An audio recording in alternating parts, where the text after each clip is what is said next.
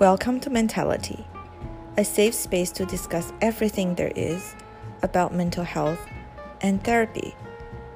I am Barb. I have been going to therapy for many years, on and off. And let me tell you, just like our physical health, there is real consequences when you ignore the symptoms of an unhealthy mental state. And I can speak for it.